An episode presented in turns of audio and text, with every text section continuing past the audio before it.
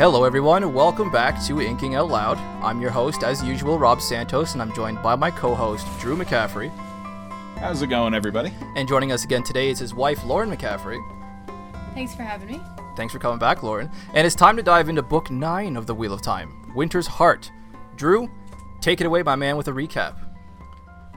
All right. So we pick up right away in uh, Tar Valon, where the Black Ajah hunters are questioning Talene after she refused to re-swear the three oaths, and uh, basically figure out that she is Black Ajah. And then we jump to Caemlyn, where Elayne and Aviendha become first sisters officially through the Aiel ceremony. Yeah, they do. And then we are off to Perrin, uh, where he has been staying up and out waiting for Faile to return, and she does not. He nearly freezes to death. He's taken back to the camp to Berelain's tent, where she kind of keeps him uh, to convalesce and also to imply slash spread rumors that Perrin may or may not have slept with her. And Perrin deals with the fallout of that while also trying to organize his thoughts and plan on how to find Faile.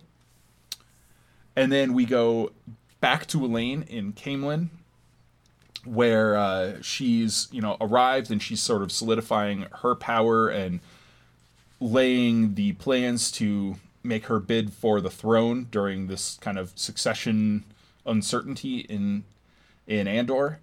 She is nearly assassinated after she's sort of drugged with tea, and she is saved by uh, uh, Mellar slash Daved Hanlon. Yeah. And Yeah, uh, um, and we find out that there are other dark friends afoot. You know, Mili Skane and the Black Ajah are all in Caemlyn and planning with Daved Hanlon. You know, to yeah, to, to mess mess things up there. Um, yeah, and then uh, Rand shows up. He is there to get Nynaeve and uh, uh, take her away from Elayne so that they can go cleanse the male half of the true power, uh, true source. Excuse me. Um, wow, that's a very very different thing. Um, uh, but before Rand can leave, Elayne bonds him in a triple bonding with Aviendha and Min, and then Elayne and Rand sleep together. Elayne gets pregnant. Uh, meanwhile, back in Cairhien, Alana has been like knocked out because of this new bond that Rand has, and Cadsuane is trying to sort of rally the troops in Cairhien, where there's a lot of uncertainty because Rand has disappeared in the aftermath of the Renegade Asha'man attack.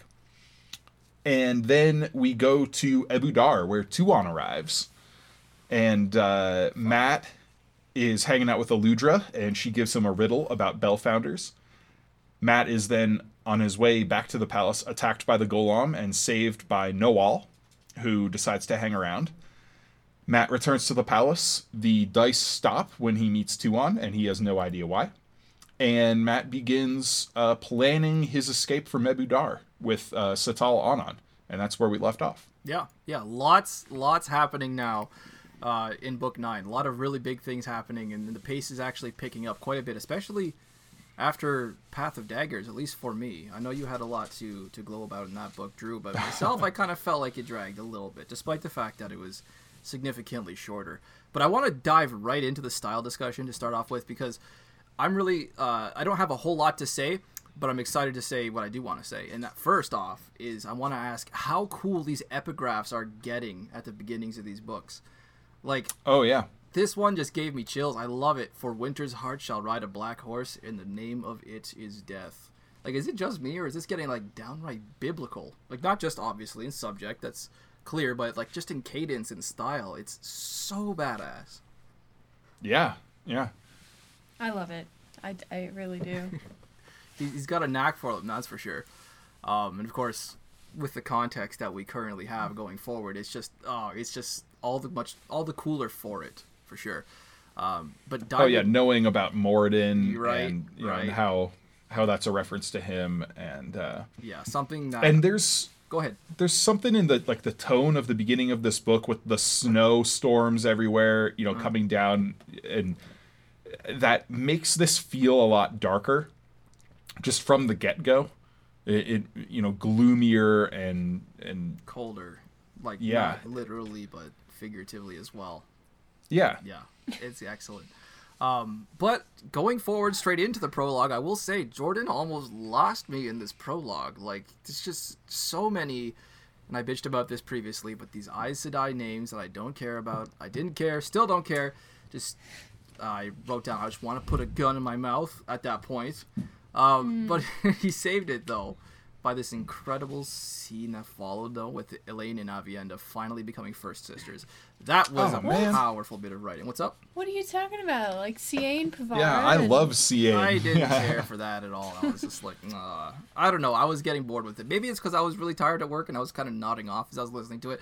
But it was, I don't know. I was kind of bored. I, I, I really jumped on board once we got to the Elayne and Aviendha scene where they actually finally adopted one another as first sisters. That's what really got the ball rolling for me. But uh, go ahead, back up your uh, excitement So- about Seaine and Co. We we finally finally get a handle on the Black Ajah, and we have confirmation, and we have possibly. I mean, for the first read, you're like, "Oh, we got him, we got him." She's gonna know who the other members are, and we're gonna start to unravel this. you I don't think? know. I, I, See, that's why point- it's exciting. at this point, I feel like we already knew so many Black Sisters for who they were that it kind of lost its impact. Sorry, uh, continue though. Uh, Drew, were you going to say something there? I mean, I I enjoy it uh, for that kind of Aes Sedai politicking here. I enjoy seeing the dynamics among Right. the different sitters. Uh, I like Seaine a lot because she's just so genuine. Um, and I also like seeing one of the Black Ajah get her comeuppance. I mean, Talene mean, is having a always good to bad day, you know, Finally, Well, yeah. It with the chair of remorse and like. Yeah. Oh, I keep forgetting about the chair of remorse. Yeah, that's true. So, um, But yeah, I still want to glow about the scene where where Elayne and Aviendha adopted one another, though, as first sisters. Like that ceremony was awesome. It felt real. It felt heartfelt. You know that fascinating use of the one power and knowing what we know now about what it inspires in Lane, like in Lane. Listen to me, in Elayne uh, for later. It's just I totally forgot this scene was coming, and it was just so much more enjoyable for it. I thought it was incredible. I loved that scene. well, I love her getting pulled out. Right, You know, unexpectedly. in front like being, yeah. Yeah, yeah, it's it's a bit ridiculous, and it's at the worst time, and they planned it. But also the fact that the Aiel have these kind of weaves that they have figured out for themselves That, yeah, right. that nobody exactly. knew of previously. You know that the tower it's it's not quite the same as the water bond, not in any way. Well, ugh, that's Well, debatable.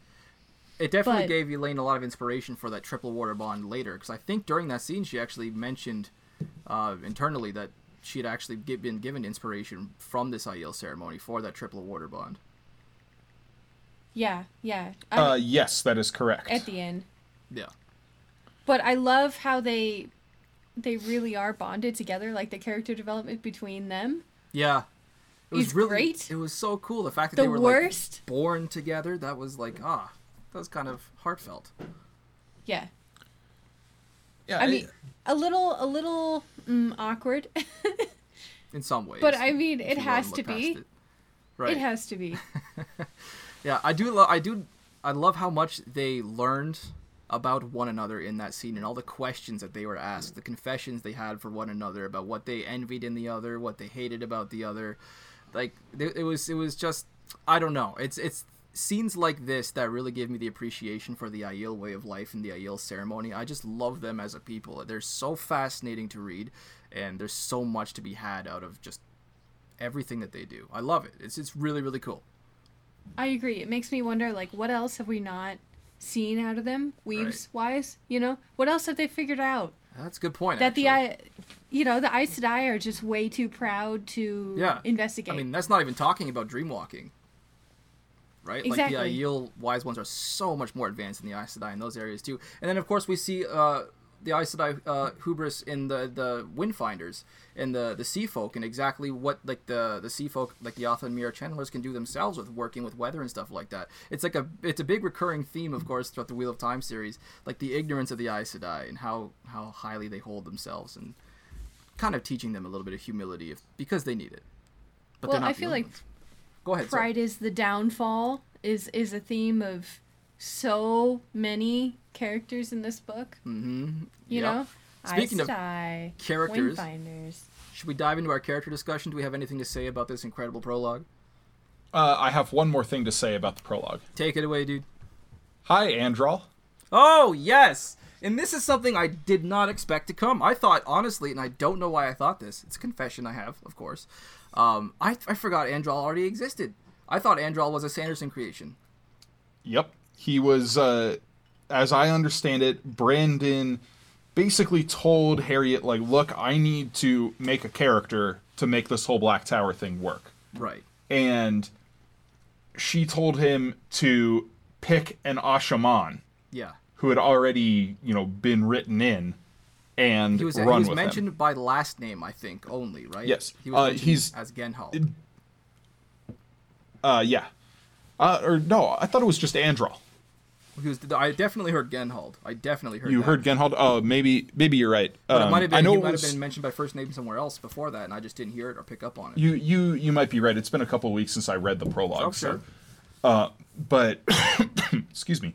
Uh, but yeah, I, it, this is the first time he was mentioned, and I think the only time he's mentioned until uh, Towers of you know Brandon takes over. I think Towers of Midnight. It wasn't Gathering Storm that he was mentioned first, right? Uh, I don't think he was in Gathering Storm. Right. Yeah. Cool. Um, yeah. So I st- I'm, I'm I have a lot to say about our characters here. Definitely, I'm ready to dive into those unless we have anything else before we do so. No, let's uh let's dive into Perrin because this is Ooh. Okay. um Oh. I mean it's where the book really starts, and I think this is the portion of this book that uh readers have the hardest time with. Yeah. when you see people complaining about how Winter's Heart is slow online, uh, it's usually complaining about the Perrin and Faile storylines. Okay. Okay. Um, and and while I won't, I I can't really say it's slow in this part of this book. Uh, it is annoying because so much of Perrin's chapters in this is him being ineffective and him being, you know, robbed of agency. He can't do anything. He feels so helpless losing Faile and then watching these rumors abound about, you know, Berelain, where like it's frustrating for Perrin and it's frustrating for us to be in Perrin's head because of that. You know? Like Actually, before I continue with what I'm going to say, because I'm going to do some bitching about it, I still want to hear what Lauren thinks. Lauren, Perrin, the beginning of this book. I mean, it is frustrating, but I definitely see where Robert Jordan was using this as character development time. So some of it okay. has got to be necessary, uh, even though it's frustrating, and and I think it's meant to be in a way, but maybe it goes on a little long. Okay. Okay. Um, so for my Perrin point here, I wrote, "Oh boy, where do I begin?" Um, I'll admit that when I was planning to look for an appropriate beer for the podcast today, I was really hoping I was going to be able to find something along the lines of "whiny bitch" or something. Um, but you know, I, I wasn't actually able to make it to the grocery store today, so I had to settle for whatever we had lying uh, on hand here in the house. Here, more on that later during the final draft. But it's I, I do want to say it's for me still so so hard to read Perrin already in this book. I mean, nothing matters anymore. Like the world itself is dross. It's it's it's beyond frustrating. And you mentioned his his loss of agency, Drew. Um, Yep. But I, I I part of what frustrates the shit out of me is the fact that it seems to be willful loss or like willful uh, uh, relinquishing of agency because Faile is taken and nothing matters to Perrin at all. And there's like there's this entire fiasco that's going on now with Berelain that you mentioned again, but I'm starting to think that the entire oh Perrin is being unfaithful like the rumor that gets that plagues Ugh. him for the next three books. I honestly I'm starting to think that was Jordan's attempt perhaps to just insert any reason he could for readers to maybe perhaps still sympathize with Perrin. I know, and, and my basis for that, of course, for that criticism is just because I'm finding it so hard to find s- that sympathy. Perrin is so single-minded and careless. He's really like an animal, and, and uh, not in any cool epic fantasy way at the moment. He's it's just tiresome to read. I mean, I I definitely don't think that was a mindset Robert Jordan had. I think Perrin has enough like sympathy for the fact that he just like had his wife kidnapped, you know. Yeah, but I don't know. It, it's so like Faile, for example, she takes charge right away. She's immediately worked like I don't know. Faile at this point, and when we get into talking about Faile, perhaps we go there next because I have a few points to talk about with Faile, and a lot of well, it is good. But sorry, go ahead. I wasn't finished with Perrin yet, but I want to hear what you got to say. Well, so you're to your point there, where you say Faile immediately takes charge.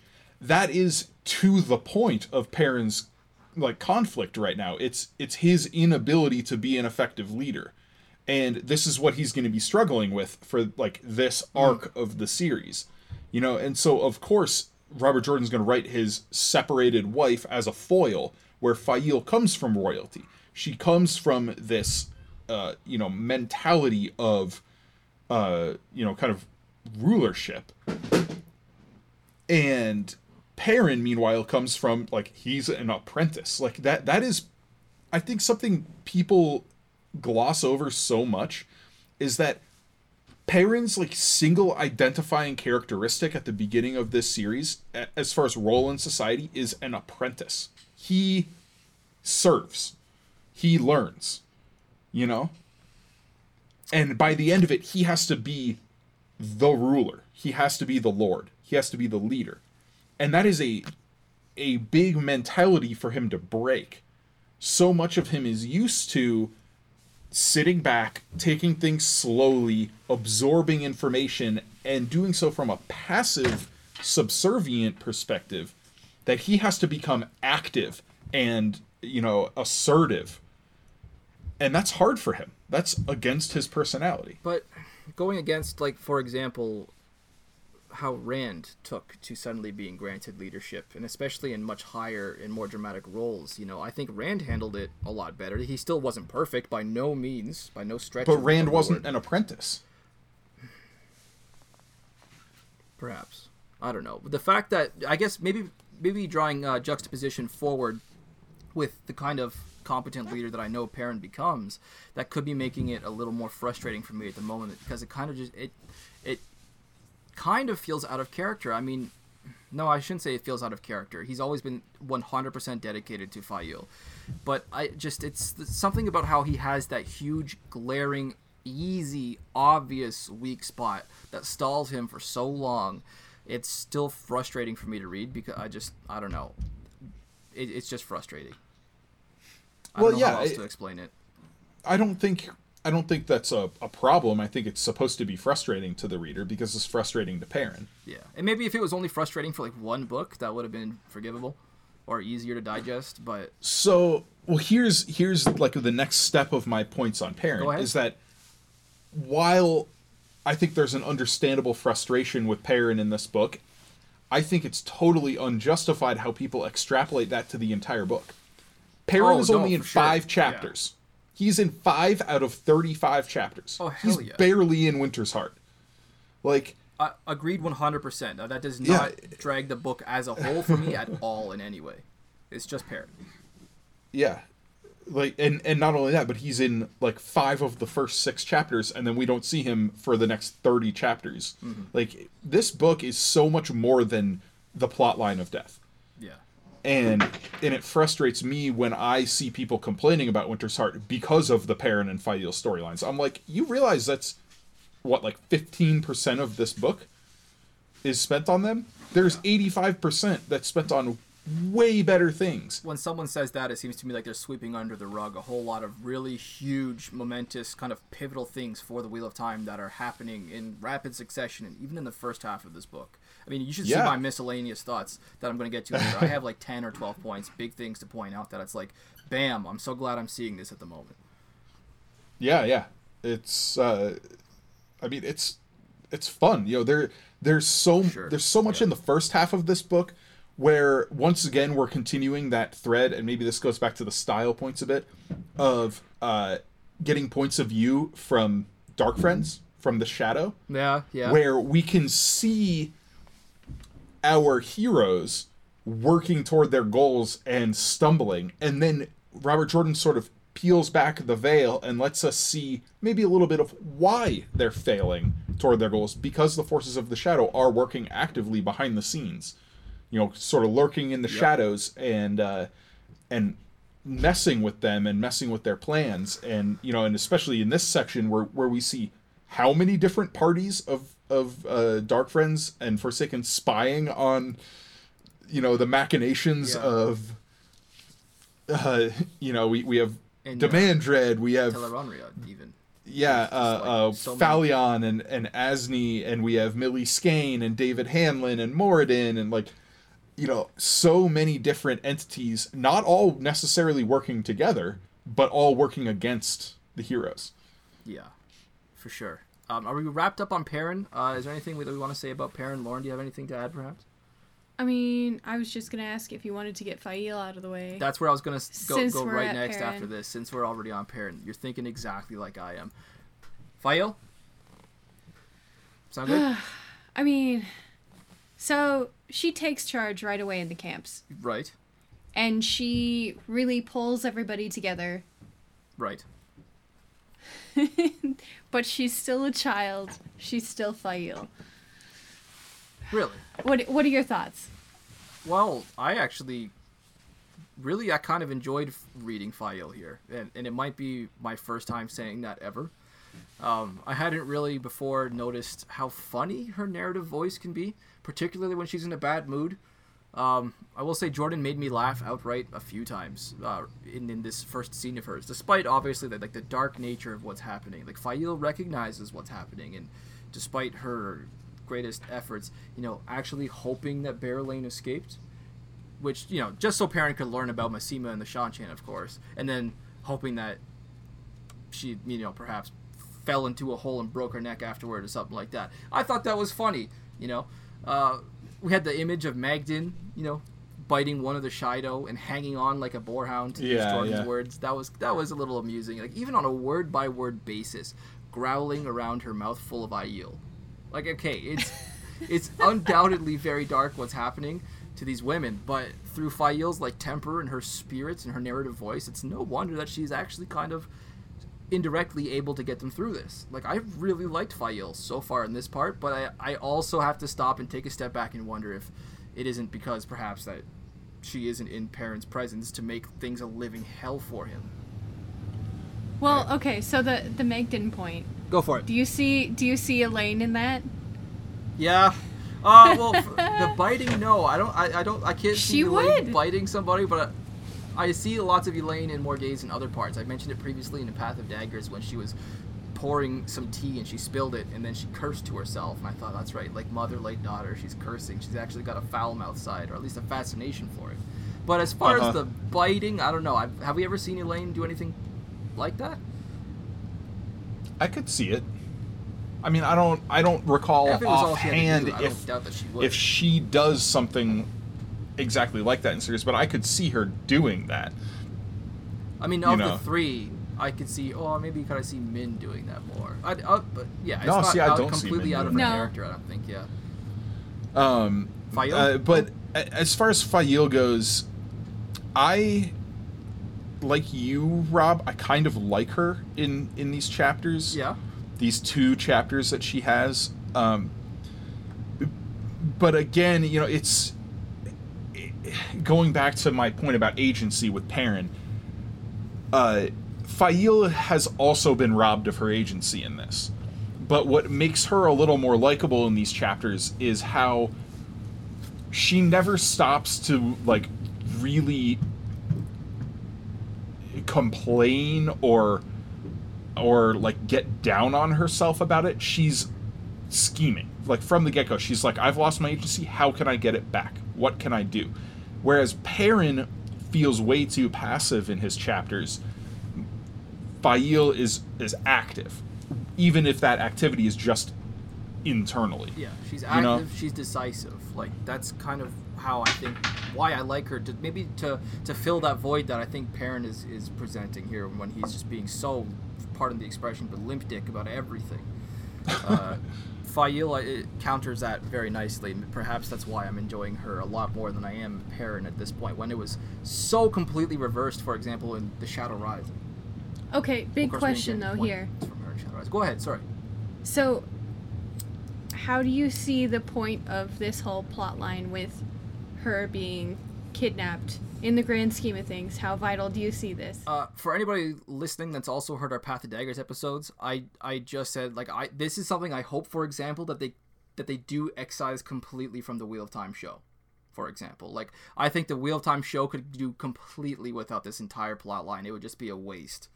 Um, it's really ultimately to me forgettable. It's not completely irredeemable, but it's it is forgettable, and as a result, it could be cut. So I, I'm not a huge fan of it. Okay, what do you think he was trying to do here, both of you? Stall Perrin Like for what? three books. Robert Jordan. Just stalled? I mean, that's no. I I think you know what I said earlier. He was trying to build Perrin and Faile as foils, um, e- with a focus on Perrin's personal character arc. What Perrin needed to learn and needed to do to become the leader the light needs him to be.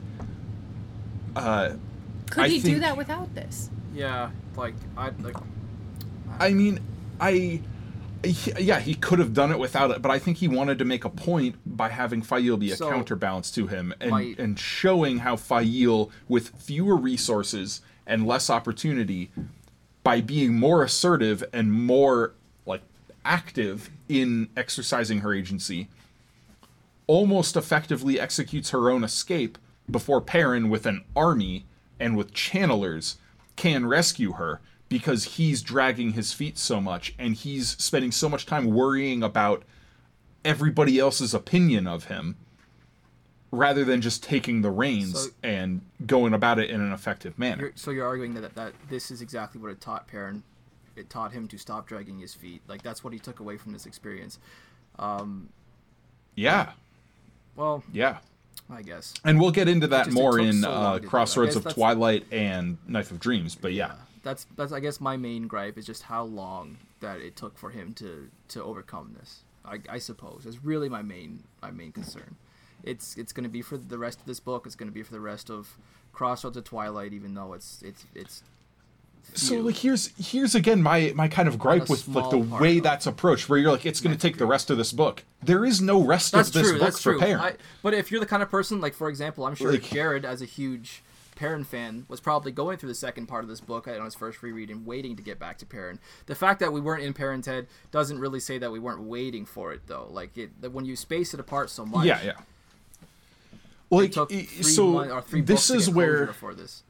this is where the criticism of bloat in the Wheel of Time Right. really comes in because Perrin doesn't have a character arc for this book. Earlier in the series, Robert Jordan was really effective at establishing like arcs, multi-book arcs, as well as individual mm-hmm. book arcs for each of his major point of view characters. Okay, When we get to about here, we get to about Winter's Heart, suddenly we lose sight of these intra book character arcs, and it just becomes all about like a three book arc with Elayne, with Perrin, you know, with Mat. Like it, it's the characters don't overcome conflicts for themselves internally in one book anymore. Rather, it's a like two to three book arc from Winter's Heart through Knife of Dreams. I didn't consider and that's a where I think the real bloat comes in. And if if I had to guess, we're going to see a lot of revision for the TV show, I hope, honestly, like I just said, where they're going to try to turn Winter's Heart through Knife of Dreams into basically one season. I, they could do it. I think they could do it without even having to try very hard. and and maybe if Robert Jordan had uh you know a little more time and less pressure on him Right, right. uh he might have been able to step back from the draft of Winter's Heart and been like okay I can write a longer book here and fit in everything I need to right I suppose. I mean, it's already pretty long though. Winter's Heart is not a not one of the. uh it is I believe series, the second or third shortest uh, shortest in the series Really? Because my paperback is like one of the thick. I suppose the outside we talked about how like there's a whole bunch of factors that go into Mm-hmm. that. Well, I don't know. Looking at it, it actually looks like a rather large book. That's a No, it's. I mean, just going by page count, Uh, not including the glossary, this is a 766 page Oh, book. jeez, I would have. When you compare that to, uh, yeah, like I, the world's over 800, you know, 4, 5, and 6 are all like Yeah. 980 to 1,000. Yeah, they're, this is one of the shorter books in the series. yeah, So, everything uh, about Faile out of the way that we want to mention. uh, I have one more thing. It's sort of tangential to her. Yes. Oh, tangential. I don't like Rolan. Oh, okay. Well, yeah, Rolan. and I I just like I can. I I'm can't baffled by the love for him in the fandom. I'm not. Like the, I like Rolan you do. Why do you like Rolan? because he could be so much worse. And I know that's not a, a, a glowing recommendation for his character. It doesn't mean he's any better. Just the fact that he could be worse. But honestly, like like a lot of other characters I think that we could name in even in this series, especially in other series, this would have turned out so much worse for Faile. Like I, honestly, Rolan is he kind of offered some loose, twisted measure of protection. Um, he wasn't. He, he, he was he was I guess barely respectful Yeah, barely. that, barely respectful. But I, I just, I don't know. It, it, it might be a stupid thing to say, but I'm gonna stick by it and say that it could have been, like, he could have been so much worse. And he did kind of show a little bit of the honor of an Aiel in what he was doing, despite the fact that he was brotherless. He was Mera'din, or whatever, however it's pronounced, right? Like, I I have see I have trouble Oh, with ahead. that because he doesn't show the respect of In what way? gai'shain okay, towards because he's perhaps? so willing to take advantage of Faile's like helpless position. You know, But what do you mean by take take advantage though? Because he's not like he tries to himself hard too manipulate. No, times. he's not, but he's super passive aggressive about it. right. He's super manipulative. Agreed. Like Agreed. like he recognizes the the plight she's in and takes like this sort of creepy long-term approach to manipulate her circumstances into getting what he wants, namely sex, out of her. And yeah.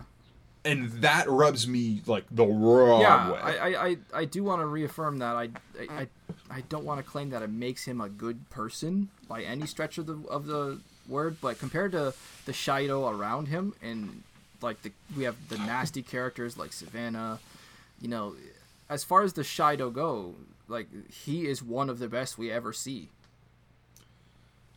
So I, I don't, yeah, again, relatively not to excuse speaking, him. but He's he's not a Shaido. well, but he's Shaido, with the Shaido. But he's with the No. Shaido. Yeah, because he's a brotherless. Okay, a whatever. brotherless. That doesn't make he's not a Shaido. Is it was he Anyways. not originally a Shaido? Do we know what No. clan? No, that's what the brotherless are. Remember? the brotherless are not Shaido. Well, yeah, they, have are- none. But like, where did he? Oh, I guess it doesn't really matter where he originated from. Ooh, does it say? I, I think it does.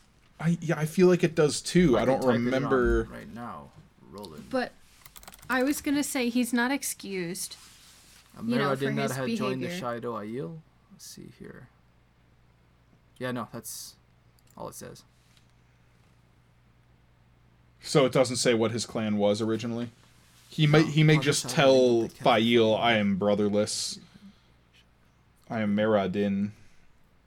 Uh, affiliation: Um, clan, unknown clan, sept, unknown sept, society, Mera'din. Yeah. Okay, all right. Uh, but yeah, it's like I can understand your point there. Where like relatively speaking, he's better, but at the same time, like relatively speaking, a Trolloc is better than a Myrddraal. Right. You know? yeah, no, but oh, you can't compare Rolan to a Trolloc though. He's like, that's unfair. I think he's. I- So I'm just saying, like, relatively speaking, a like passive, passively manipulative sexual predator is point better than an outright rapist, like violent rapist. But they're still really awful people. no, no, I don't think that was his motive though. Oh, I do. what? No. To get laid? Oh, he I think it absolutely wanted to get in it, fight I his think pants. it was honestly, but I he, don't think he was gonna manipulate her into that. He could have been so much more. Oh, sinister. yeah, he was. I think he was attracted to her and he made that very clear. Maybe he wanted to oh, lay Oh, her, but to get her to lay her as bridal we wreath. I see- don't know, but I No, mean, no, he was he was all like as we see in Crossroads of Twilight and Knife of Dreams, like he's all about like trying to. So I want to ask this then: Could this perhaps be colored by Faile as such a young? What is she? 16, 17 at this point? uh, unreliable narrator? Could this be perhaps what Faile is just interpreting, and perhaps our view is colored by that coming through her lens, perhaps? So, Because honestly, what does he what does he do to make it seem like he just wants sex as opposed to trying to ro- oh, we'll we'll get to that in in Crossroads of Twilight and Okay. Knife of Dreams. Okay. But but I will say to that point, to the unreliable narrator point, Okay. if we're going to interrogate the motivations of other people through that lens, we have to consider what kind of unreliable narrator we're looking at. Whether this is an unreliable narrator in the sense of do we believe any anything they say or the people around them say? Are they reporting to us unreliable information? Or can we take dialogue at face value, but the narrative and thoughts are filtered through their lens and and in that sense become unreliable like un uh, unbiased so like in the wheel of time i would argue strongly that it is the latter. We can trust the dialogue. The dialogue happened the way it's reported. But the way characters perceive the actions of others and interpret the actions and dialogue of others will be colored by their perception and their biases and their interpretations. So, but right? then that's my next question. What does Then Rolan Faile. outright say that gives you this impression as opposed to just interpreting? we'll get she to that in Crossroads of Okay, Twilight and Knife of Dreams okay. because that doesn't happen really in I, here. I do love the way you've articulated that, though. I felt like I wanted to be running that down. Sorry, Because- Lauren, you said you wanted to. Sorry, go ahead. I'll let you guys. I'll step back. You guys both sounded like you wanted to say something.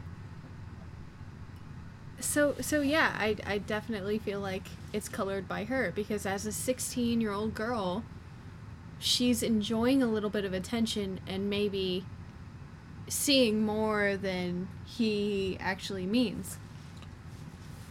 So I'm not prepared to get into that part of it because all of the really pertinent things about that are not in the section yeah, we just that's read. what he's. Yeah, so in Crossroads of Fine, Twilight, you fine. say there's things that he outright says that we can trust more than Faile's colorful view on the world.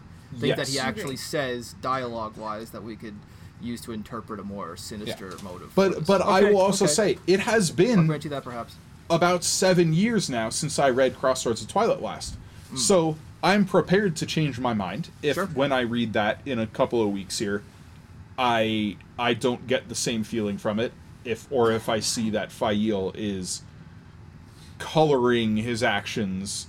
But if I remember correctly, there are a few things he outright says that Okay. were what I don't remember rubbed these me the wrong way. things, but I also trust that you generally have a better memory for events in the Wheel of Time. So I'm expecting that I'm going to hear something. But if you not, if not, hey, But yeah, like I just Like wanted to make that in a while. point about different types of unreliable narrators. Right? You know, th- you know, this That is was good. definitely a style point. Uh, that was definitely because good, because any well-written book is going to have an unreliable narrator from a at least any limited point of view book. If it's well written, will have unreliable narrators to an extent. Okay.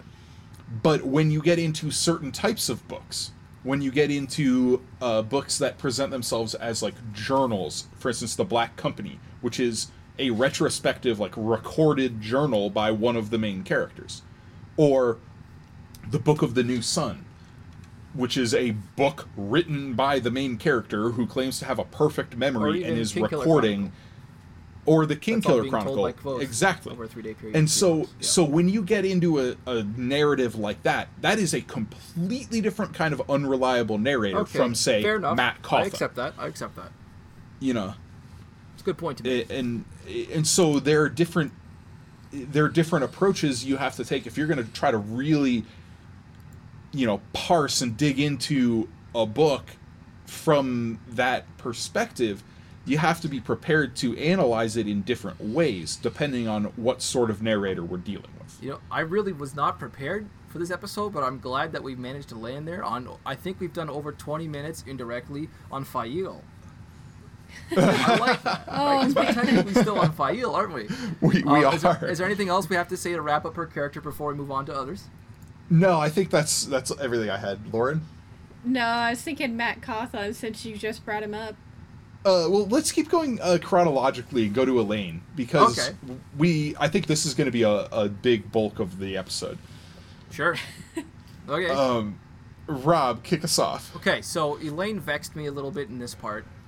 Um, there were some really, really cool things happening for her, namely like returning to Caemlyn at last, and finally adopting Aviendha, as I've, I've mentioned a few times already, bonding Rand with the others.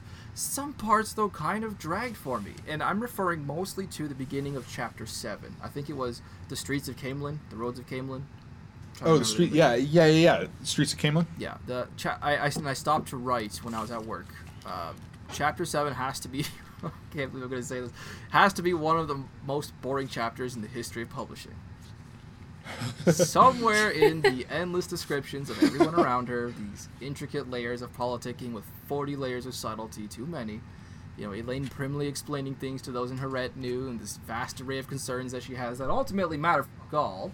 It kind of took a lot out of it for me. And the reason I say that they mattered for all, to use my words, is because think realistically about what happens if Elayne fails to claim the throne.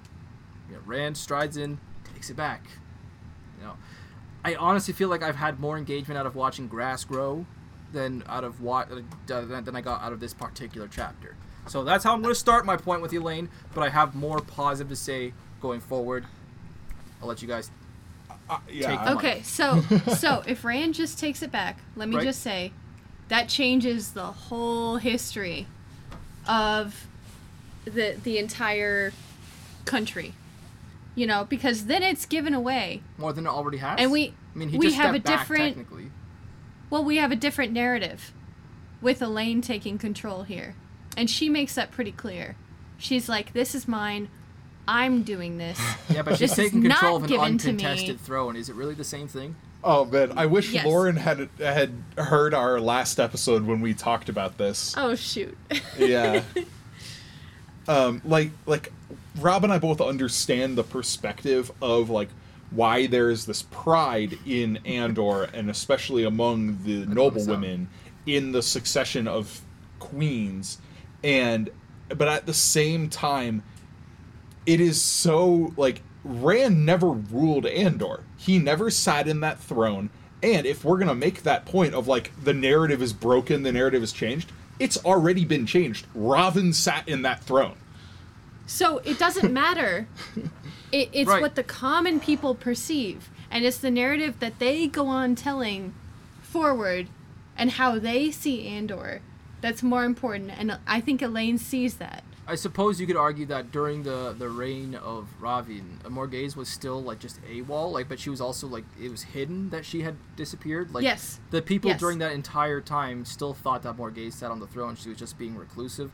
They still are operating under the assumption that no man has ever sat upon that throne, and Rand made it very clear publicly that he also was not sitting on that throne. I can I can see a little bit Elayne's argument there, but I just and I made, made this very clear in the last couple episodes. I'm not sure which one it was, but somewhere in the last two, that Elayne was just making too big of a deal, and especially Dyelin. I didn't like. I like Dyelin for the most part, but she made a, such a huge gamble on the fact that Elayne was just going to, you know, tear down his banners and claim the throne, Yeah. not just publicly Yep. accept the Oh. throne from him. Like Dyelin would have thrown it every way based on, like, or thrown away everything, I should say, based on that little distinction. I don't know. Elayne, I, I feel like she takes that point a little too far. So kind of, I agree. I lose But- a little bit of patience with her, but I still have more positive to say about her. But Hey, go hey, ahead, hey! I got, What- I what? got something to do moving forward. Yeah, go ahead. Just turn it, just turn it up on these chapters to like 1.8 to 2 speed, yeah, perhaps, but I, I Oh, mean, man. and I then might it, miss it's something. so much easier. subtle. Easier. Oh, it's fine. Just pay attention harder. Also, Anyway. I'm, I'm working really long work days, so this book has to last me like as long as it possibly can, or else I'm going to be finished my reading for that week by Tuesday afternoon, and I have to go all the way till Sunday to do the episode. Sorry, go ahead, Drew. You said anyway. So I do disagree with you, Rob, on this Okay. particular chapter. Go for it. I thought I figured you would, From from a narrative perspective, this chapter was actually kind of genius hmm. because what it did was uh, twofold. One, it establishes concrete stakes for the succession plotline going forward. We see the plight of the people in Caemlyn. We see how dire things are getting with you know the the poor and the hungry in this city. We get news of a military like a military situation and how much trouble Elayne is in from that perspective. We start hearing about uh, Nain and Alenia and how we have uh, political enemies of Elayne's who are now AWOL, who are wild cards. We get um, we get the very clear message that Elayne has somewhere out there a very active and antagonistic political enemy in this succession. It's so easy going from the end of Path of Daggers into this book, assuming, oh, Elayne showed up. She's going to be the queen. Everybody's going to be happy she's back. Everything's going to be good. Here we find out in this chapter like four or five different things laid down as a foundation for her conflict, her three book conflict. You know, that's going to carry us through. We have stakes established, we have antagonists established, we have a conflict that's starting to build, and we have Elayne who is trying her hardest to get a grasp on it but struggling. Like even though you say like, "Oh, this is the most boring chapter ever," there is so much stuff In more or less built words. up in this chapter. Like Uh, but I there was so much descriptions of clothing and so much descriptions of environment and intricate politicking and all these little things that it's just like the, some of these dialogue lines are like 800 words apart. It's like, oh my god, get through the freaking scene already. Well, Sorry. they've, they've got to lay the culture out. I You know, know, part but of that this- is well, we we something that know ultimately of really doesn't pretty matter well. because But if she loses, like I said, Rand could just stroll in by himself if he wants and set everything straight. Not that he should, but like ultimately for like the fate of the world, which you're, you've been waiting for eight, eight books, nine books now, it just kind of feels a little slow. It does. I, I just I don't know. You like Elayne. Even though this is this is a multi-book uh, arc, as you mentioned, as you called it. I just again I found it a little slow. I did. I, I, just yeah, I find that very interesting. I'm getting more Because out of it than I was did probably- as a teenager, but still. Sorry, go ahead. Yeah, this is probably my second favorite Elayne chapter in this book after A Lily in Winter. Wow, So I thought she had so many. Yeah, I mean, I loved the Lily in Winter and like the entire the, the bonding. Everything was really uh, awesome. yeah, I, a I love love love love the scene where Rand is like in Nynaeve and Lan's apartments and he's like under you know the the illusion. Yes, yes. That this is what I everything about that scene is hilarious. And like when Rand professes his love to all three of them, and and Nynaeve's just like having a heart attack, and Lan's just like, huh. Like, He's suddenly very, just very it 'cause of interested in studying the contents of his pipe. yeah, yeah. Lan's like, I am, I am. Hmm. The one I'm time getting we involved ever in that. see, as far as I know, al'Lan Mandragoran openly shocked as he had in that one moment had pulled his pipe out of his mouth and was just staring at Rand. I mean, great. he's he's got like two or three of those. Oh, in it's this so series, good. but- It's so good. And then the whole the whole bonding scene Yeah. is excellent for several reasons. Uh, you know, it's a great character moment. It's honestly very sweet, but the uh, how do I put it? Like, there's like a vindication on Elayne's part, and this is coming from me, where I I'm on the record as saying that I liked Elayne and Rand's romance in uh, The Shadow Rising. And this chapter is sort of the culmination of that. You know, it's we get some thematic elements drawn full circle with Rand's relationships with his three different loves. Uh, Elayne is the third and final of them to sleep with Rand, and she gets pregnant here. And since we're on the subject, as is obligatory for our characters Oh, yeah? now, on the Inking Out Loud podcast, congrats Elayne on the sex. Congrats on the I'll- sex. I'll yep. to that. Jeez. I I do have a point on that. Like, so separating yourself from the book and and from the situation, how do you feel about Rand with three different women and sleeping with them premaritably? Much better now that Premaritably. Premaritably. much better now that Drew has explained the the the trope of the tripartite goddess. I believe is how you phrased it. Yes, uh, Yes. the. I yeah, feel a little better about it mythical- now. I was, I mean, I, I'm a young man. I never had too much of a problem with it. but definitely now. I, I mean- I learned that bit from Drew. Yeah, yeah. If if I'm like looking at this in in a vacuum from my real world perspective, I mean, there's like I I am not on board with that kind of a thing. sure, sure. uh, but but this is a fantasy book, you know, like this is this is something that Robert Jordan specifically built on tropes and legends, and it makes sense to me, especially as Rob said, you know, when I went through college and, and learned about like some of the inspiring myths that went into the character development for Rand and Elayne, Aviendha, and Min.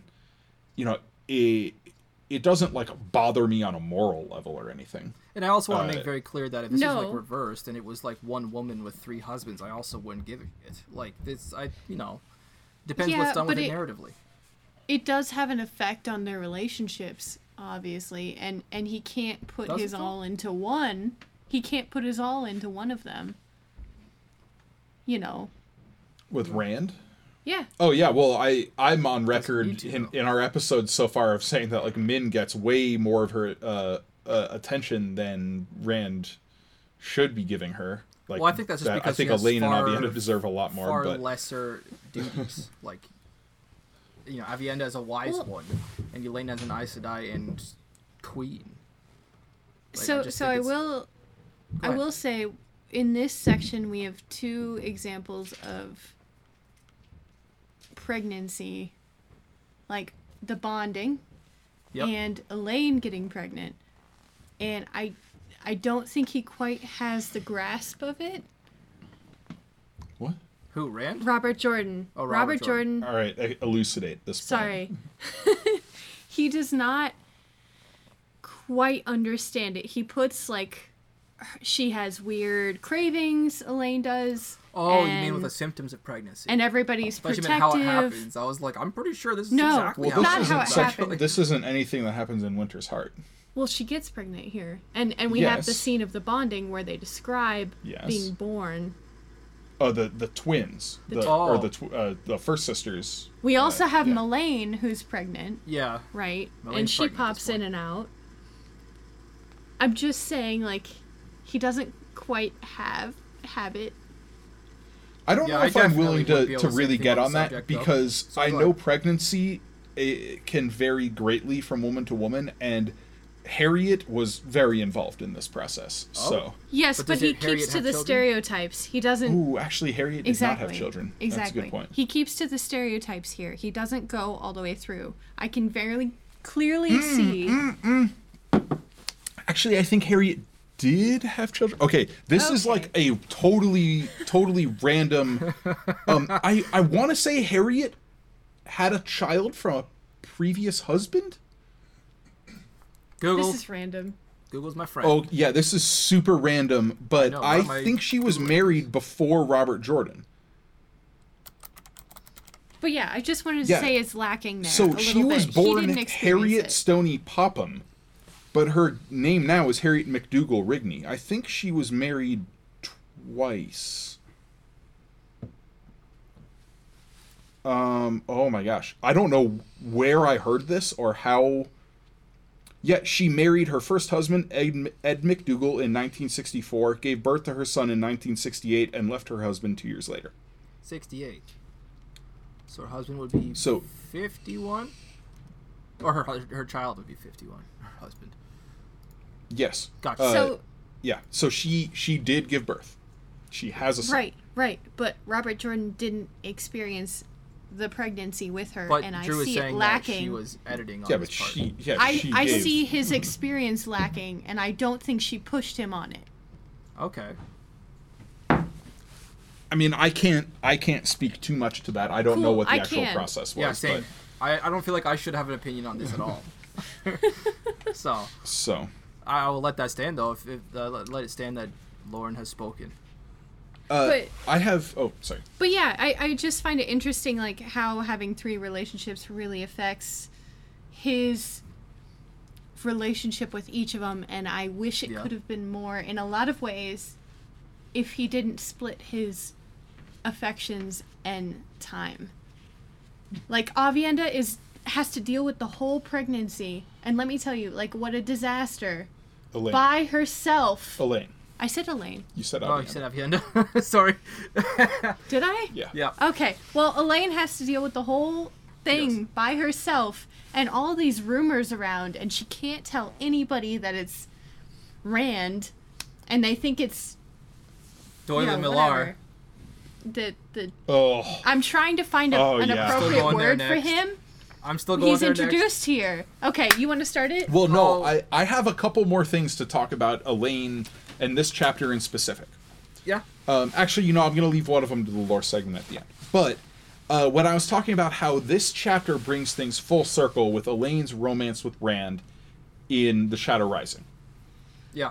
Okay. I've, uh, you know, I talked at length on our first Shadow Rising episode about how much I love that hard heads scene Yes, you did. when you know when Rand and Elayne kiss the first time, and there's this like awkward, adorable. like tender, you know, yeah, it's adorable. And Rand tries to make the flower with feathers. the the feathers, and, and how can't do it, and she like circle here. she scoops up, and here, the next morning, you know.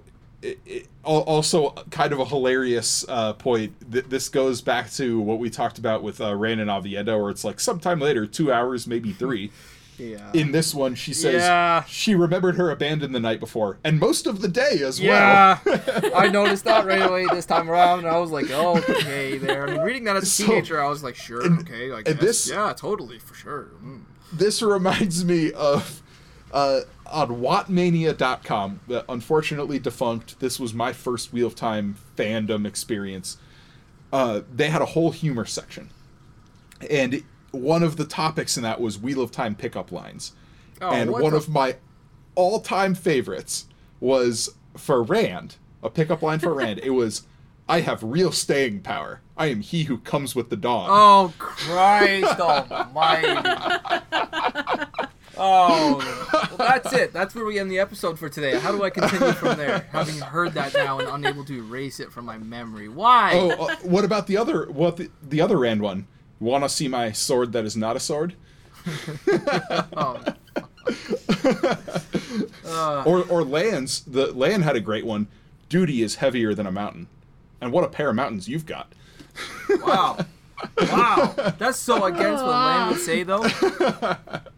Oh, dude, there were some hilarious ones. There was one. It was like for Maighdin. It was like, "Would you like to come into my parlor?" Ew. and and Ew. like and all the all the Cairhienin Game of Houses ones were like, "There's nothing happening in my bedroom. Nope, no need to go in there." you know. I need an adult. anyway, anyway, but but so this scene though, Elayne wakes up the next morning Uh-huh. and she turns and looks, and uh, on the pillow beside her when she woke lay a golden lily in full bloom, the dew fresh on the lush petals, and that is the flower Rand made out of the feathers he had previously tried to turn into a flower. But And I love that what? He circle. found those feathers. She kept them the whole time. Yes. Yeah, but what? What did he just like find them in a drawer? He's like, oh, I knew she had these lying around. I figured he Uh, just I- did it again.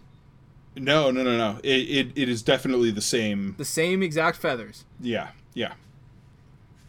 Wow. So, I didn't And that's so that. sweet. I know that the thought was like so just heartwarming. I was like, oh, okay. That's why I root for these two.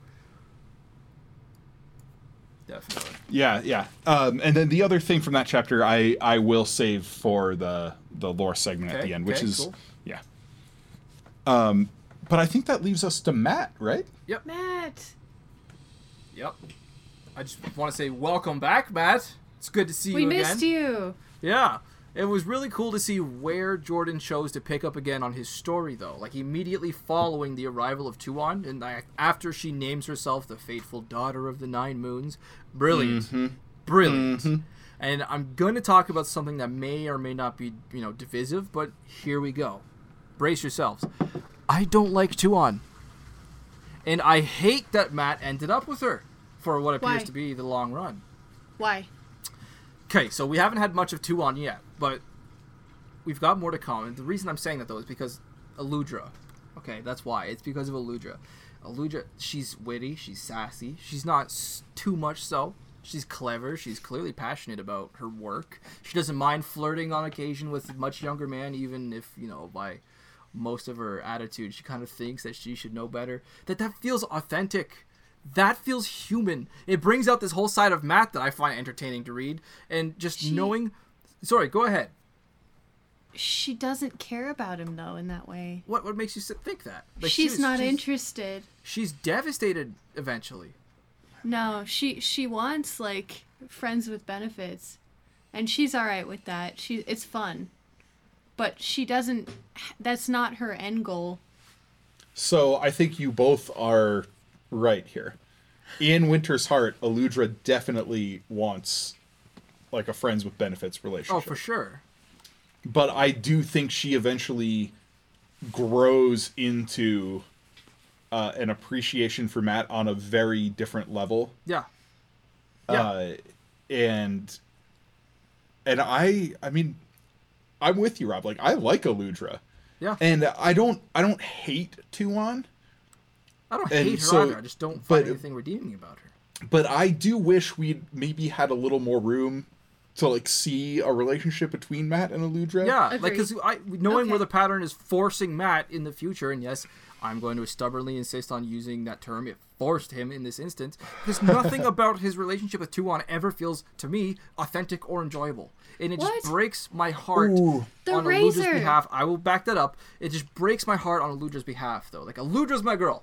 Uh, she really got bent by the pattern here, I think. And see, you know, we see her devastated later. We do. I forget what part of which book it is, but I remember a scene where Aludra is like seen crying, and, like trying to pretend like she hadn't been, because of how this affects her, like Mat's budding relationship with Tuon. And as far as going into why I don't think that relationship with Tuon ever feels like authentic or enjoyable, it's because she just constantly treats him like garbage, all the time. That's what she's been taught to do. But that He's doesn't excuse it at all. She's treating him like he's a dog constantly. And for some She- reason, Mat just, in, in this one case, finds it not just acceptable, but desirable. I don't understand. She does change. She does change.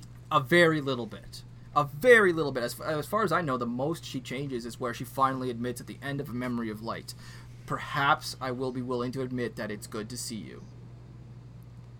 It's No, like, I think that's all her saying things. I don't think it's Like- her feelings or their relationship in private a big part of a relationship is saying things. I, I just uh, Tuon is so cold and so closed and She so has to be. objectifying in, in everything that she does, the way she treats Mat. It's just it just feels so stale, and I just don't like it.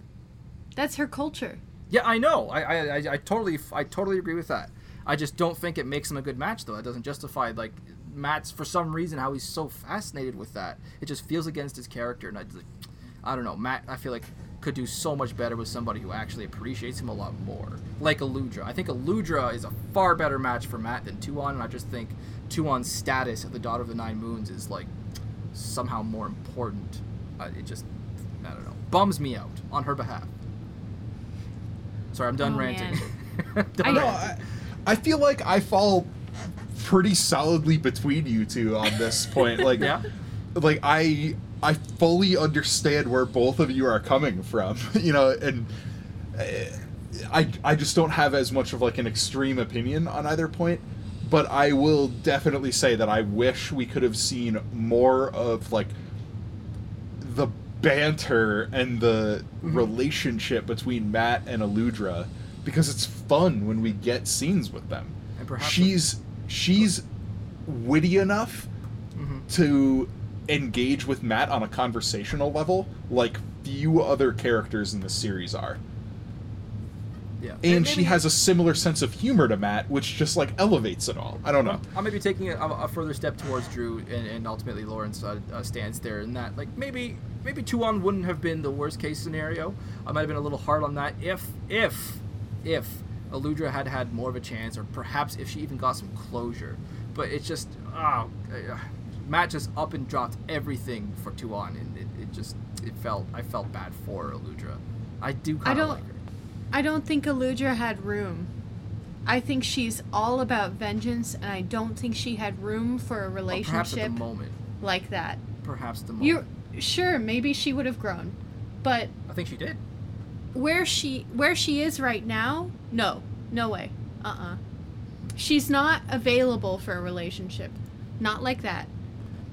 She's she's only available for you know, little distractions from her vengeance. I don't know. She did give him the riddle about the Bell founders. I mean, that was Because it's fun and she's witty. It's fun, but Yeah, it's also yeah. vital information. I think that she's trusting him with. That's a big step for her. That like she's been very close mouthed about everything regarding the Illuminators up until this point. Uh-huh. Uh But well, so sort of. I think it's a natural progression for her because she, I mean, she clearly broke ties with the Illuminators when she was kicked out after Rand screwed her whole life up in Cairhien. Yeah. And then we see her, you know, getting saved by Mat, and she gives him the strikers, and she gives him fireworks. Yep. And that is a pretty big step to take, not only for an illuminator, but for her, because those strikers are hers. Those are not illuminator tech. Those are her tech. You know? And so this this scene represents the next step in their relationship where she's building trust with Mat and saying, Okay, I've already given you the strikers. You want the next big step here? Okay, I'm not just gonna give that to you. You need to earn it. Hmm. Right? I, I, to close off on Aludra, I just want to say that, you know, I putting aside the fact that I think she would have been a better match for Mat in the long run, even, but I'm, I'm still willing to accept that Mat and Tuon could have been a, a right thing as long as she had had some closure. I just feel bad for Aludra. That's all. I just feel bad for her. She was witty, entertaining, and I wish that we'd, you know, that she had at least gotten some closure on that whole Mat thing before he just fell ridiculously over Tuon as a ta'veren too. I don't know. Hmm. I mean, I like her. I'd give her more screen time. It'd be fun if they gave her more screen time. Yeah, yeah. Yeah. Um, that's everything I have to say about Mat, though. Uh, I think so. Oh well, I mean, we still have to talk about Noal Oh Right? yes, Woo! yes, yes. because this is not the first time we've seen him, but the first time we've really met him. Hang on, we've seen him previously. Yes. We've seen him twice when and before where and this. how? We saw him in the Fires of Heaven in Graendal's palace, and we saw him in uh, a Crown of Swords outside of Jaichim Carridin's little uh, Yep. mansion That's in when they met. That's when who met? What? Mat, Mat, and uh, Noal They met. in- outside of Jacob's. No, they didn't meet there. They meet here. They talk though, don't they? No, Mat sees him lounging outside of Jaichim. I don't remember Carridin's either of these encounters. I thought he said You're something. blowing my mind. So Okay. there's a scene in the Fires of Heaven when yeah, with- in Graendal and Graendal's Samael. palace? Yeah, and Samael's like it's from Samael's point of view, and he's going over. I think it's when they talk about the Shaboan and the Yeah, they're, talking about the Sharans. Yeah, and and he's looking around and he's like, "What is this like old gnarly dude doing in here? He's like way out of place." And then uh and then when Mat is chasing Lady Shiaine through Ebou Dar, uh the White Plumes chapter in A Crown of Swords. Yeah, yeah, yeah. And Oh, she goes to nice. Jaichim Carridin's Paris and Mat has to like saunter on by and he notes that there's like a white-haired dude lounging out front. And we have words from Jordan on both of these that those are both J, uh, Jake and Carradine. Those are both. I almost Yeah, Farfighters. put the compulsion on Noal. Graendal put the compulsion on Noal and sent him to Ebou Dar. Wow. wow. I didn't realize he had been compelled. Sent him to Oh, Abu yeah, yeah. for what? This is blowing my mind. Because she was I'm working with Samael. Damn, dude. Damn. These things I'm still finding out years and years later. It's it's But crazy. so he he had probably two different sets of compulsion put on him. He was definitely Right. compelled by a Shamael because he shows up, you know, we get the stories of him like showing up in the in Stedding Shangtai way back in the day and he's like out of his mind and like you know all of that. okay, vaguely remember that. that we get from Loial. Um, yeah, it, it's no, Jain. Well, spoilers. Jain Farstrider's been everywhere. That's what I already already screwed that one up. I made that spoiler already. yeah, yeah. Uh, but yeah, so but but getting him like actively engaged with Mat in the scene, this is when he's starting to throw off the compulsion, and he's you know he's not acting as a dark friend anymore. He's becoming himself again. And this plays into how like we see him in the next couple books where he's like remembering things and he's struggling to remember things. And uh, I'll bring this up again, and I think it's Knife of Dreams. It's one of my favorite uh, excerpts from the Prophecies of the Dragon that Noal like he's like playing stones with Tuon or something, and then just out of nowhere he's like, oh, "I remembered it," and he like spouts off this prophecy. It- Yeah. yeah, yeah, yeah. Anyway, so I like seeing Noal show up here. I mean, anytime we get a gholam attack, tons of fun. Right. Yes. And it's like with, with Rand's kind of narrative slowing down a little bit and, and Perrin's narrative slowing down a little bit, getting this bit of action from Mat with the gholam attack, perfectly done. I thought it was great. Mm-hmm. mm-hmm. Do they have names? The, The gholam? gholam. No, Oh, that's interesting. no. I hadn't considered that. Okay. And wish they and how do we know a whole lot about how they were created? We All we know is that Aginor, created, them. Yeah. Yeah, He only but- made but like do we have six or anything else? seven, or No. maybe there's like thirteen, but like half are male, half are female, or something. There were six, and it was three and three. Yeah. Yeah. So, um, but but going on from there, I want to say like, while yes, the tension there uh, in that scene with the fight against the gholam is like a welcome kind of spike of action. That tension tension continues uh, in the following scene when Mat gets back to the palace and he goes to meet with Tuon. Or, or Tylin, and he meets Tuon, and the dice stop, and Mat's like, yep. "What the heck?" Yep. the dice stop. Something that we've been waiting for a long time for. I don't know when these particular dice started, but I'm pretty sure it was midway through Path of Dead. No, it wasn't in Path of Daggers. What am I saying? It was in Crown of Swords, right? No, they well they stop when he gets hit by the building, Uh, They I start believe again after that. and then they start again. Where? Are you are you saying the first time the dice stop? Not the first time. Like the, the like when do the dice that stop when he meets? Uh, I almost said Thailand again. Tuon. Two on start. Those dice. When did they start? Because the dice definitely stopped when he had the building dropped on him in building se- or building. Uh, I mean, seven. I don't think we get like a, a concrete. At least I don't remember a concrete Maybe it just beginning. picks up and it mentions that the dice had been Yeah. rolling. Yeah. Yeah. Perhaps. I was gonna say because the first time the dice stop is like uh, when he walks into the wandering woman, right? Yeah. In book three, No. Think, didn't he have didn't he have dice in his head when he was doing his whole uh, crazy gambling night in the Dragon Reborn? I guess it's kind of a tangent though. I But- don't believe so. I think the dice as like the internal dice as a narrative device started in Lord of Chaos, and they first stopped when he walked into the Wandering Woman in Ebou Dar and Yeah, met Setalle. that's starting to sound sound more likely to me. Yeah.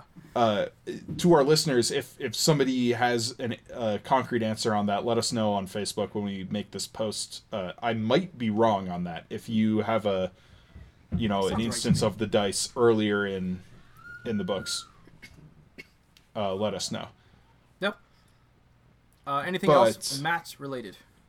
Uh, not really. Most of the Mat stuff is is going to be discussed next episode because we're we're leaving off right right when things are getting real interesting with him.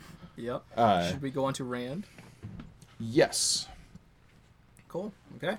Um, I will say that more and more I'm enjoying these brief moments where we where we get to see Rand like honestly forced into humility in a fashion because of his own stubbornness, especially. I love it. Like, we saw a bit of it before with the maidens, and I think it was Lord of Chaos as they like pulled the sheet down over his head and he was like being led around blindly.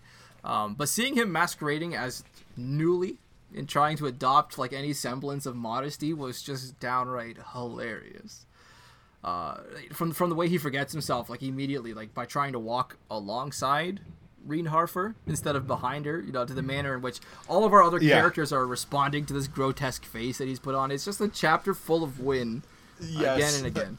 I, I, I was just starting to flip through my book to go back to that scene, and then you brought that up. I loved how he's forced to abandon the Dragon Reborn in Caemlyn because he's like, nope, I'm, I'm this hyper ugly serving man. Yep. Like, I can't act normal, and, and he's struggling to do it, and everybody's like looking at him askance, and oh, it's so much fun. He's forced to pretend humility, and he's so bad at it. I love that Uh. idea. Lauren, Oh yes, I, what do you I think love of this it. scene? I I really enjoy this scene, Yeah. and and it's really funny when, especially when he leaves, and the serving women are like What in the world? Oh yeah, when he like Like, why, well no, The guards? It was. The it's guard not when he leaves. It's when like he goes into her apartment and they shut the door. and then Aviendha and Min and Birgitte come out, and the guardswomen are like, "Are you like what?" And, and they're like, "No, no, no, don't No. go in there, don't go in there." And they're like, It's like, the gosh, guards she's were like have looking at each other like, that. "No way," you know. Like, well, he, yeah. Oh, it's so great. Yeah. it's so. Oh my great. god, I didn't stop to think that. Like everybody is assuming, of course, that that Doilan Mellar is the father for children, but these two guardswomen in particular are probably this whole time for the next few books thinking like, oh my god, it was probably that really, That's- really ugly ward. That's gonna be hairy one ugly face. baby. Oh my goodness, those those poor children. Oh, I didn't oh consider that. You know, it, like to, to balance this whole scene, or maybe just perhaps you know to achieve the opposite effect, we get some viewpoints from the Forsaken to balance what's happening here with Rand, as like they discuss what to do Uh-huh. about Rand's plan to cleanse saidin, and like they decide that killing him might be more important than failing. That's intimidating, and I just want Yeah. to say what a build up for what's coming. I don't have much. Or actually, I really don't have anything else to say about Rand at the moment going forward until we get to part two. I will have a lot more in part two. what a build up for what's coming, man. Oh, I can't wait. Yeah, I, I agree. Uh, there because Rand really only has a couple of scenes here where, um, you know, he's in Cairhien at the academy looking at the new steam engine, Yep. the, the Oh, yeah. car that the guy's making. Yes. yeah. Oh, the, I thought it was lands. a They're, train. fi- they're finally I in the steam age. I love Yeah. It's a train, right? yeah, it's not on tracks though. It's a wagon. It's the steam wagon they call it, but it'll be on Yeah. tracks eventually. Um, uh, but yeah, and then he just has these couple of scenes in Caemlyn. Uh, are we done with characters? Do we want to get into just the very brief was lore? Just gonna suggest that. Yeah. Okay, uh, Rob, do you have any questions in this sec- segment? Um, I I'm not sure if I heard something correctly or not. I may I may have been falling asleep as I was listening to the audiobook at this point. Are Flinn and Narishma on the list of traitors at the Black Tower? they are. Why are they on Uh, the list of traitors? Uh, Mazrim Taim put them on there Why would uh, he dare to do that? because he's trying to screw with Rand, basically. Uh, this Rand just was doesn't rise to the bait. yeah. Um, Rand is trying to like play such a layered game at this point. He doesn't want Taim to know anything about what he's doing, and at the same time, Taim kind of knows like these two guys are very strong, very talented, very dangerous to what I'm doing. So if I can get any excuse to like, if some of my Asha'man come over them, they have a license to kill. You know, uh, it, it's it's one of these like really layered games that starts happening in the next couple of books where the lines of communication are getting crossed people are trying to work at cross purposes working past each other don't quite understand what everybody's going after like it it gets really convoluted but yes flinn and narishma were included on the traders list Ah. Okay, okay. So I wasn't hallucinating when I heard that. Okay. yeah Um, I, I wrote down it was cool to consider. Oh yeah, I just said that. That Rand lands now officially in the Steam Age. Mervyn Steam Wagon, the Academy, is uh, Yep. finally starting to uh, get rolling. If you'll pardon the expression I used there. Yeah. Um, I never stopped to consider the irony of the word Mera'din for the Aiel Society brotherless, because after all, Couladin's brother had a name that was very similar. He was yep. Muradin, Muradin. Yep. right? I don't know if I'm kind of reaching on that one, but it made me pause and think for a second. Uh, I noticed the same thing. Cool. Okay. Okay. I feel Yep. better now. Um. Oh, I I'll, I stopped to consider that according to Perrin, his force only numbers around two thousand at this point. Like that. By the time he arrives at the field of Merrilor, he's rocking a steady seventy thousand people, like in his army alone. Like he really picks up momentum after this, doesn't he?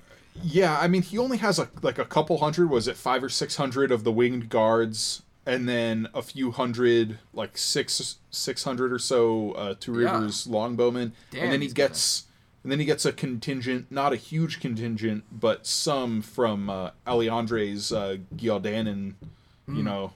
Yes. army. Um, yeah, yeah, he doesn't have a huge army right now, but he does. I mean, he gets a lot of white cloaks. And he picks up a lot of you know a lot more small folk, so to speak. But Yeah. but yeah, Um, we meet finally meet Alivia, who's a really really cool character. Um, I love that one of the only women we ever see on an order of magnitude above Nynaeve came from such an unexpected direction, like the Seanchan Damane. I thought that was a great Yeah. move on Jordan's part. Like it I lends mean, us this think about flavor like, one of- chaos, right? Like, go ahead. one of my favorite things with Alivia is like she's like hundreds of years old.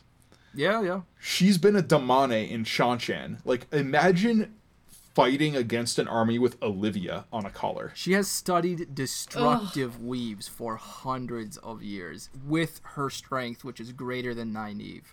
Yeah, and she's like a I think a two on the or a one. I'd have to double with, check. with I think she's a one. I think she's tied with Lanfear, like her in her she may state. be. Yeah.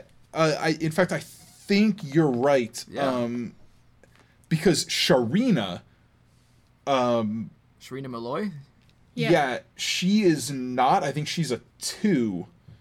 Even though the Aes Sedai are like talk about her like she may be as strong as it's possible to get. Yeah, I'm like 99 Alivia is a one. Yep. Yeah, Alivia is as strong as possible for a woman. Yeah. Alivia, Lanfear, and Semirhage are one, and then is, is, is at that same point. Damn. Yep, and then Cyndane, Mesaana, Graendal, Sharina Melloy, and Talaan, the Windfinder, are all two. So so Nynaeve comes in at a solid three then. And Nynaeve and Caraighan Maconar are the only threes listed. Damn. and Caraighan was the one of like the legendary Amerlins, you know, green Aes Sedai Amyrlin raised during the Trolloc Wars. Sweet. She helped like end the Trolloc Wars. I love Alivia. I'm just gonna say Yeah. Yes. Like She has a cool. so name. she she can have her own arc too because she was captured at what a 13 14 year old Yeah, very So much. that's- yeah, something like that. that's Very when young. her in a way maturity stopped she had to stop she didn't get to think for herself after that Yep. so she's coming around to herself as like a 600 year old woman and Yeah. finally getting to think for herself and have her own goals and oh, And she just I- loves it. it's really She's cool So clearly enjoying the ability like just to flex in all directions. You know. That's yeah. yep yep It's pretty rewarding. and she's It- still timid she's still really timid even though Well, I- i'm I- sure she's except when it aware comes to the sul'dam. She's really That's really true. vicious when it comes to them. but she's she's aware that she's stronger than all of these Aes Sedai around her Yeah. Even if they're more experienced in certain ways Yeah. I, I would It's love. just a cool dynamic. Yeah. I'm so excited to watch her fight the Forsaken coming up. Ah, it's so good. um, Alivia, Alivia. Okay. Um, anything else about Alivia? Uh, no. Uh, I think it's awesome that we briefly learn a little bit about the true power from Demandred's Uh-huh. eyes watching uh, Moridin. thought that was pretty cool.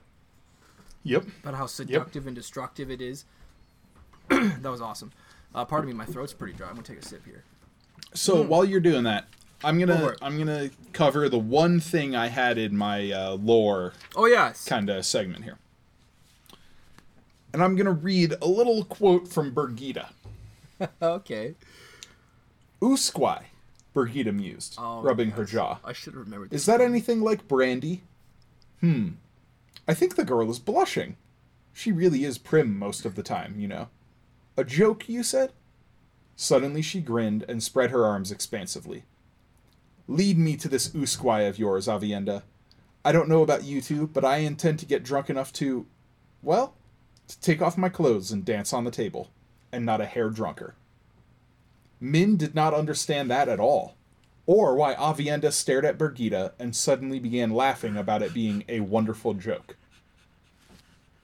This is our clue about what Elayne did in the I- last book with the Red Rod Ter'angreal. I don't accept that at all. I think it's funny, but to, to consider, but I don't think there's anywhere near enough evidence. Just because, I mean, Aviendha's probably just trying to brush it off and realizing, oh, okay, this is how I deflect her. Okay, I don't think that's Aviendha confirming it in any way. No, that is absolutely Aviendha. What- Aviendha would not laugh at that that way and say Sure it's a she would. wonderful joke. If she's trying to save her, what, her what is Aiel honor, humor about? What is Aiel humor about? But this isn't about humor. This is Aviendha trying to save her first It's sister from literally a shame. wonderful this has joke. nothing to do with humor. She's just acting, I think. Just to deflect. it. Aviendha laughing uproariously is acting. Yes, if it's going to save her No, first sister no. from the shame of No. Birgitte running She doesn't her. give a shit about. No, that's not at She's all so what is going terrified after. that, her. that Birgitte is going to go in there and shame her first sister. Of course, I think it's like I, No. I don't know. No, you no, could no, be no, right. no, no, no, no, no. You could be No, no, no. right, but I think you're reaching a little bit. I don't think that's a I am confirmation. not at all reaching. I don't think here. that's what I am Aviendha not was at trying all to do. reaching here. Why? This is confirmed. Uh, I don't know if it's actually confirmed. I would Yeah, have to I look that mean, up. But this I is this is absolutely what uh, a reference Robert Jordan wrote you in think- to what Elayne did. Ah, Yeah. I don't know. I think it's, it's Aviendha a wouldn't act. Aviendha wouldn't wouldn't stare at her first and be like, like she wouldn't act like that and then say it's a wonderful joke. Everything about Aiel humor is targeted at embarrassing other people. Right, but this is a situation where she was doing everything in her humanly power to avoid embarrassing Elayne. Yeah, but that's in, that's independent of her saying it's a wonderful joke. Mm. If she were don't know all about that, she would act relieved here. It's possible. I'm not Aviendha is not wrong. subtle enough to play if off like a accept that as joke. proof. Like Aviendha is not a subtle person. No, this she's is not. there's That's nothing sure. about this that is subtle. She's just laughing at a joke at Elayne's expense. Oh Christ! And It's- the it's fact that to think of Birgitte pauses when she pauses because she's like trying to you know, she's and she has this come into her head and be like, I'm gonna make a jab at Elayne. And Aviendha starts laughing about it and she's like, Wow, that's hilarious. So yeah. Well, we- that's this- very mean, much what the Red Rod Ter'angreal that. If there's anything about Elayne's uh, currently standing personality, I will say that backs you up. We, we do know that once she gets drunk, she does have a particularly salacious attitude. We've seen that before. Yes, and although I, think don't it's in the think she got In it's in the? Shadow Rising, but I don't think she got drunk. I think she just Or is it acted like Ter'angreal? yeah, yeah. that's a that's an interesting Ter'angreal. Especially for somebody like Elayne who has a talent with those and making them. I don't know. Yeah. That that, that, uh, that was the Uh, experience. I'm sure that would have been something anyway. That was really my only lore thing on uh Oh, I know, actually have one on this segment. thing, believe it or not. I was about Oh, to say this all is right. just What do we got? a miscellaneous notice here, but this this kind of loosely works as a lore point. I thought it was really, really, really cool um, when I noticed something in chapter 13 that I hadn't noticed before. Sorilea gives Verin a draft in her tea to help her sleep. Uh-huh. She also warns Verin against its potency, claiming that too strong Yes. of a brew will put you to, to a sleep from which you won't wake. Wow. I immediately picked up on that when I heard it this time, but it was the first time I, I did pick up on it. And I, w- I wanted to say, what a masterfully subtle move there on either Jordan or Sanderson's part. Like, 10 out of 10. What do you Chilling mean, how well. Oh, oh. Yeah, 'cause it Well, was- it's That is Robert Jordan. this comes back to play in the next segment of Winter's Heart. Does it as well because we like obviously in, in Sanderson's trilogy and in, in, uh, the end of Gathering Storm, Verin A- a cup of sleep, yeah. brew Yes. to Uh, herself to so- sleep. It is all Robert Jordan. Robert Jordan Robert wrote Jordan? that scene. He wrote that scene in the Gathering Storm. Okay, cool. And as you will see in the next segment of Winter's Heart, look for a scene when uh, Verin is making tea for Cadsuane. Okay. Oh, oh no, that sounds like it's gonna be dark. oh no. Okay. Yeah. All right. So- All right. Is Um, it in that mansion? Yeah, it's it's in Far Madding. okay. Oh, okay. Okay. Um, two more little little points here. Um, not necessarily lore related, but I wanted to say really deft move on the part of the Seanchan, offering to fly Tylin around Altara. Like it kind of instills Uh-huh. fear, but it gives wonder as well. But it also shows her how much there is to be gained by accepting their rule subserviently. Just it's a move that that may or may not have intimidated me a little bit as a teenager. Like the reminder that the Seanchan are to be taken seriously despite their uh, couple of minor defeats at Rand's hand. Well, you really can't even call that last one a defeat. Really, it was a stalemate. They just don't know it. Ooh, I I would call that a defeat. They Was lost. it a defeat though? They Yeah. lost, but they they don't. They know lost they Yes. tens of thousands of soldiers to Yeah, Rand's that's- like Rand only lost like a couple thousand. It was a strategic defeat for in, sure. in terms of numbers, mm-hmm. but they they yeah they retreated thinking that they, that they got defeated, but Rand Yeah. also had to retreat because he didn't know that he had done that. Like he just obliterated a huge portion of his own army. oh yeah, yeah, yeah. I mean, but in the terms of like still ratio, I think they, they had equal losses in terms of percentage. in terms of percentage. Yeah. No. No, not even not No, not even close. Rand brought six thousand troops in, Right. And Lost lost, those, maybe like, yeah, like two or three thousand of those. The Shan- Seanchan had had like dozens of camps completely wiped out before they brought that army of forty thousand in, and then lost most of those forty thousand as well. God damn. Rand was Rand wrecked them. yeah. Okay. Well, the Asha'man, Yeah. like, Oh yeah. So- and uh, my last miscellaneous point here, I wanted to, to to round off my thoughts for this episode. I want to make sure we stop and acknowledge something that happened in between this episode and recording the last episode, Drew. But the Wheel of Time just turned thirty. it Cheers again to Mr. Jordan and a drink in his honor. I hope 30 years from now I'm still reading and finding new things. I'm gonna pour a little bit of this. did. right Yeah. there. Yeah, that is quite a milestone. Heck yes. That's everything I have to talk about for today, honestly. Yeah, uh, I think that takes us into the final draft, right? Anything else uh, that Lauren wants to get out of the way? No, no. We're good? I'm ready. Rob, what are Cool. you drinking? I got drunk on Captain Morgan's. Sorry, that's Ah. just that's what happened. I, w- I just wanted to get that out of the way, like pulling off a band-aid. I uh, I didn't have time this week. It's been a hectic week with doctor's appointments and, and, and going back to work. But I didn't have time to go to the superstore today. That's sorry, the grocery store. It was just called the superstore up here. So I ended up having to, to find whatever works around the house. I found some Captain Morgan's. It wasn't the spiced this time. It was the white rum. I don't like it as much Oh. as the spiced, but it did the job. It I mean, the I was gonna say that looked clear, It and did, it also was- the superstore. Sorry, the what? The superstore? Yeah, okay, so the grocery store, the bigger grocery store that we have in my hometown is called uh, Real Canadian Superstore. It's like a chain that goes across the whole country. So when I went, it's like synonymous with grocery store. In fact, it's said more often than grocery store up here. Just say you go to the superstore. Okay, all right. That's, that's your bit of Canadian trivia for the day. Uh, yeah, so Lauren and I are drinking the same thing, Oh, Yep. yeah. and uh, yeah, it's a big bottle. So it is an Imperial Stout from Adroit Theory, Adroit Theory. okay. uh, which is in Virginia, Adroit Theory Brewing Company. Um, this is an Imperial Stout, thirteen point five percent, brewed with Mostra coffee, toasted coconut, toasted marshmallow, and Saigon cinnamon. Uh, Oh Lauren, my god. talk to me about what you think about this Oh beer. my god, Oh, that sounds like nectar this- in a cup. This is nicely full bodied.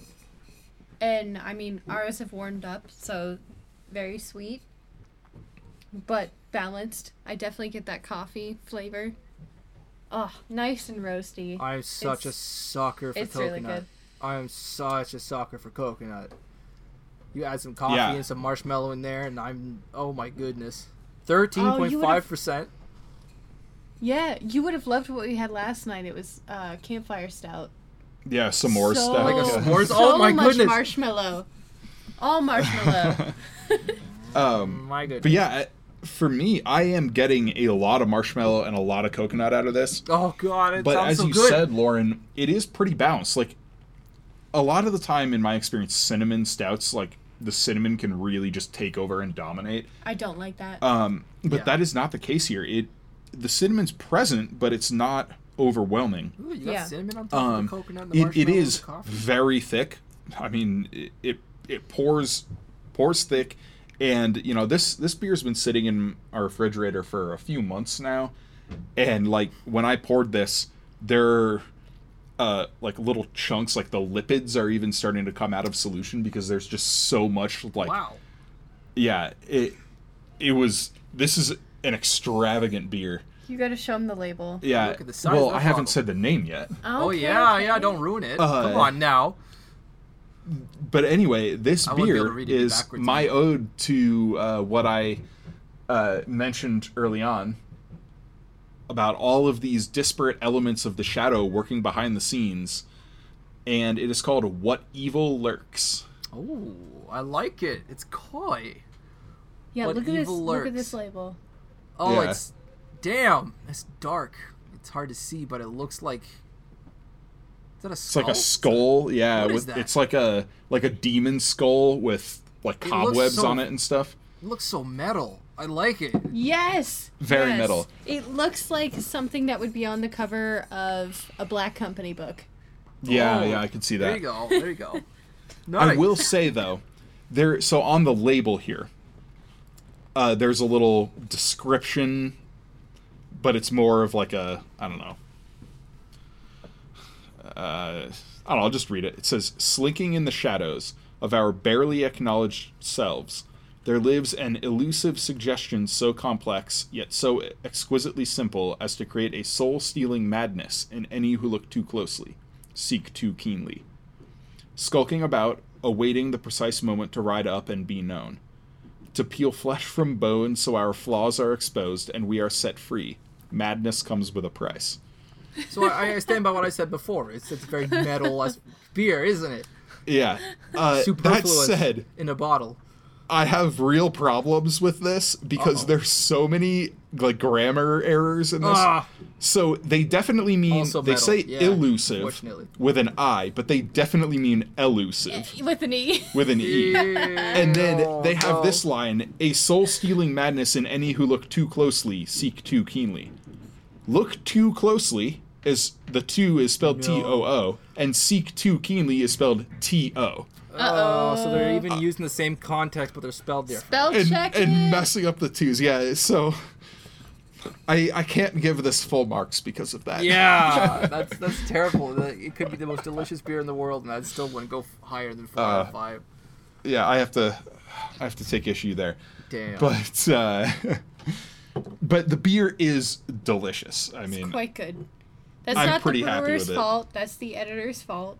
The the marketing. brewer should Yeah, also be able marketing to read department their for own sure. and know how to speak basic sixth Hmm. grade English.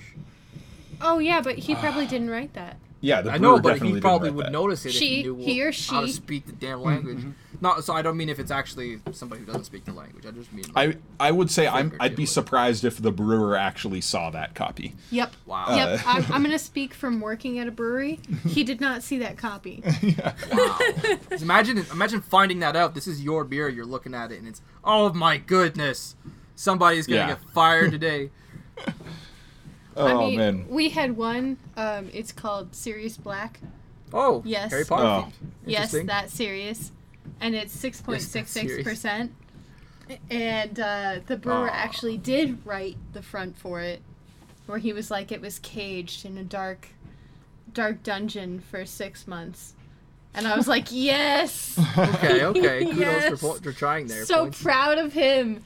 He had, I, I mean, I'm not doing it justice. He had a whole front for it, but nice. Well, uh, on, on that note, though, I think we're about at the end. Yep. This has been episode 52 of the Inking Out Loud believe so. podcast.